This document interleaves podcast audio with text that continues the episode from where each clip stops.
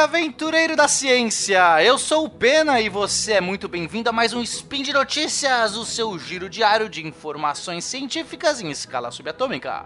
Hoje eu estou com ele, o contestador da gravidade, o destruidor de universos, o absoluto Felipe Queiroz. Sou eu!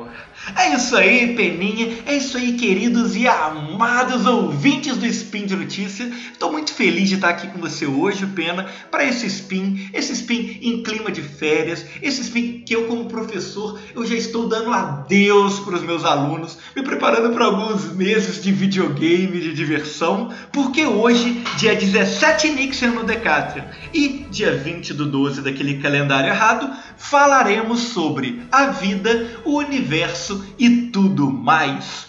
E no programa de hoje, Peninha? Experimento de Galileu é feito no espaço e confirma a relatividade geral. Brasileiro descobre a data de validade do universo. Speed Notícias.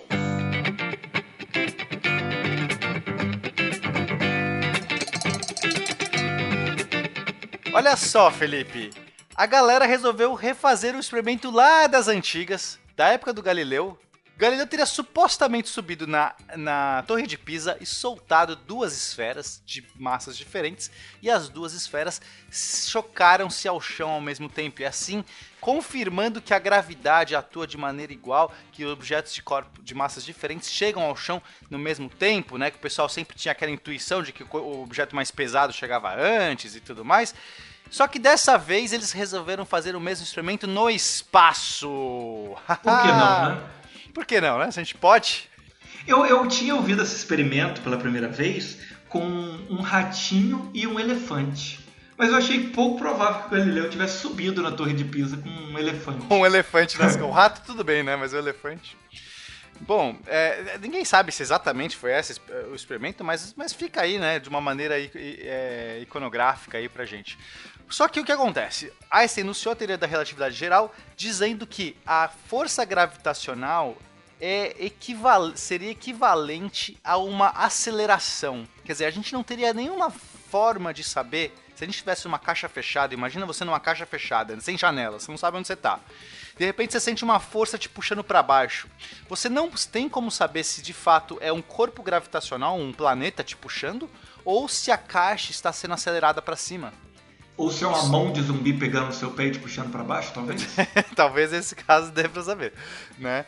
Esse, pelo cheiro, talvez, né? Ah, verdade. Né, o cheiro sempre. Mas enfim, o que, que é isso? Isso significa que a massa gravitacional é a mesma que a, a massa inercial né? A massa gravitacional diz quão forte um corpo é atraído por outro pela gravidade. E a massa inercial é, pela lei de Newton, força igual massa vezes aceleração, é a resistência que um corpo tem, a inércia que um corpo tem para a mudança de movimento.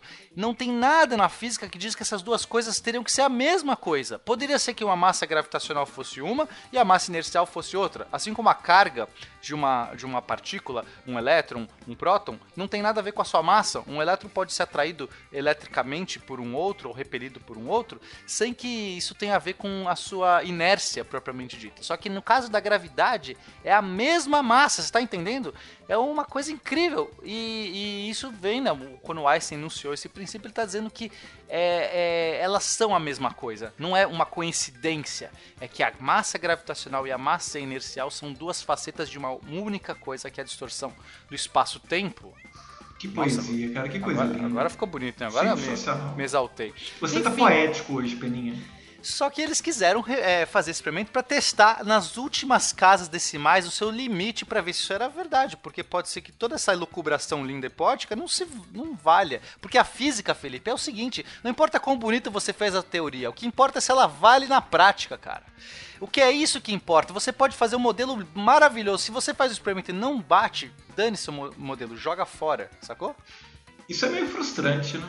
É, mas é assim, né, cara? A vida é essa. Você quer saber a realidade ou você quer viver a sua realidade? Bom, mas enfim, vou explicar o experimento. Eles pegaram um satélite, o Microscope, que está lá em órbita na Terra. Dentro desse satélite, eles eh, tem dois cilindros, tá? dois cilindros ocos, um feito de platina e ao redor desse um feito de titânio. E é, o experimento consiste em soltar esses dois cilindros lá dentro desse satélite, como o satélite está em órbita, os cilindros também estão em órbita, isso corresponde a uma queda livre infinita, né? Assim, enquanto está em órbita, é como se estivesse caindo. Tal qual, tal qual o Doutor Estranho fez com o Loki no último Thor Ragnarok. É, bom, eu perdi. Nem sei quem é Doutor Estranho. Vou deixar pros ouvintes aí.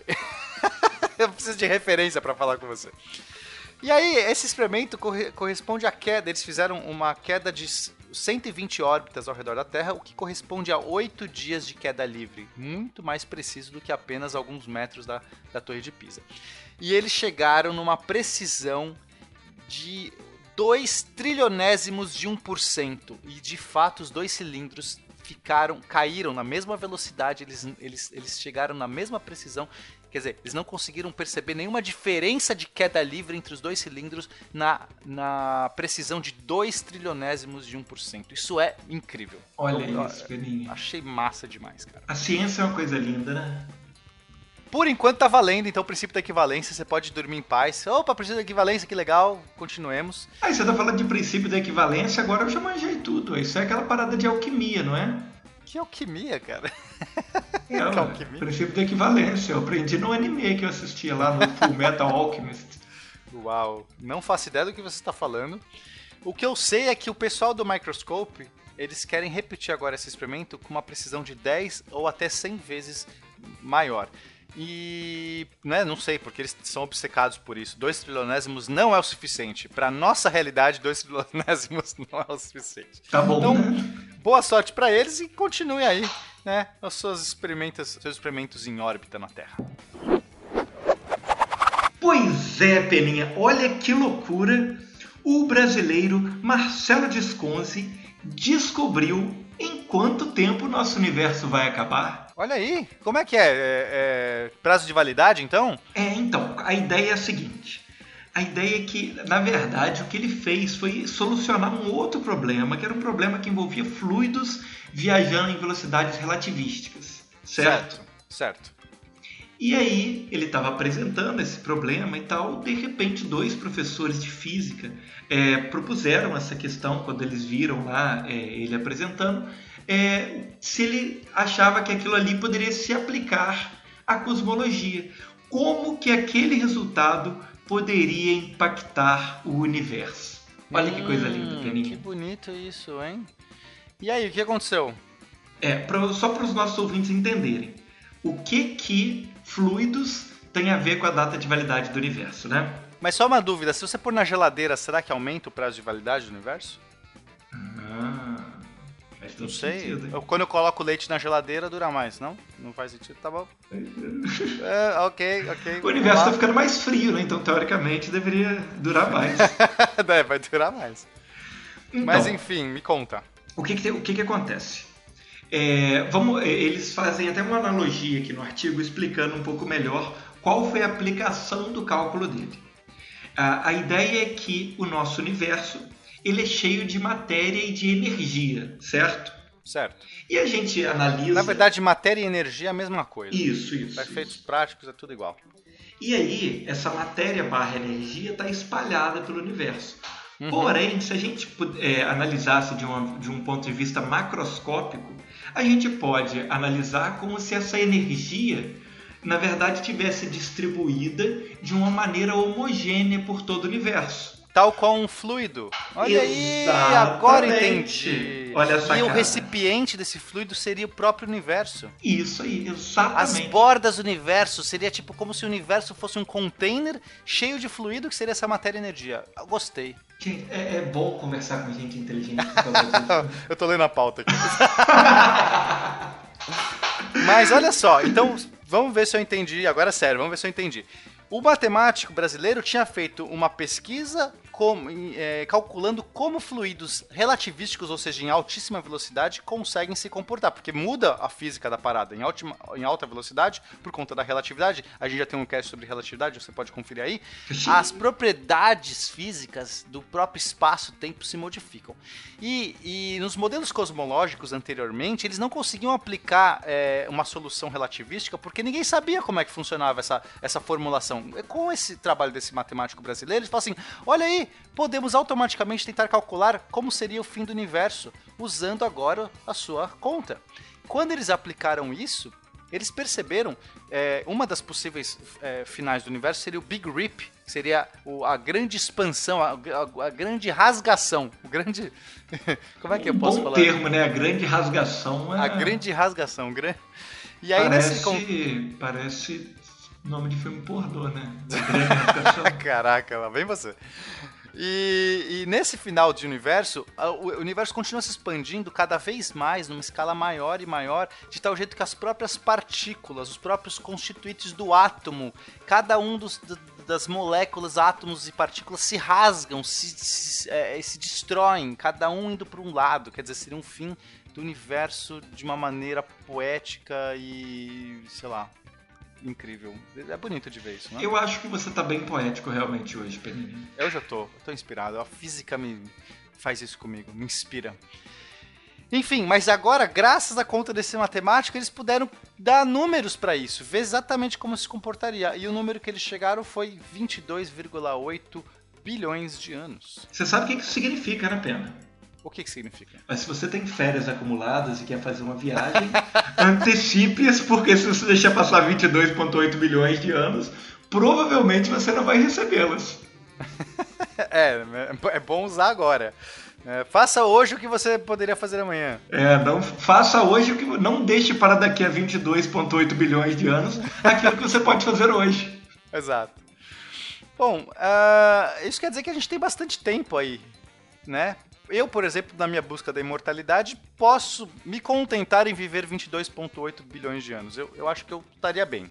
Eu acho que eu vou ficar um pouco frustrado por pouco tempo para experimentar tudo no universo. Bom, lembrando que são apenas modelos, né? Que ainda o universo pode ter um monte de surpresinhas pra gente a gente ainda não sabe exatamente o que é essa energia escura, o que é essa matéria escura. De repente, existem ainda outros efeitos aí acumulados que modifiquem aí essas previsões. Mas por enquanto, 22,8 bilhões de anos é o, que, o tempo que você tem para ser feliz. Aproveite. É, seja feliz nesse pouco tempo que o universo deu para você. E assim eu me despeço dos meus queridos ouvintes.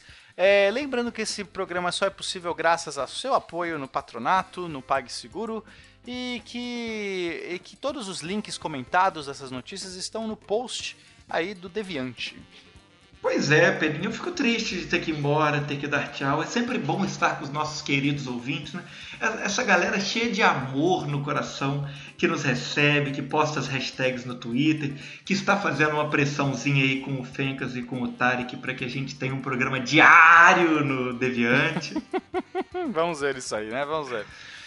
É isso. Diga tchau então, Felipe. Tchau então, Felipe. Beijo, galera! Beijinho, Peninha. Até semana que vem.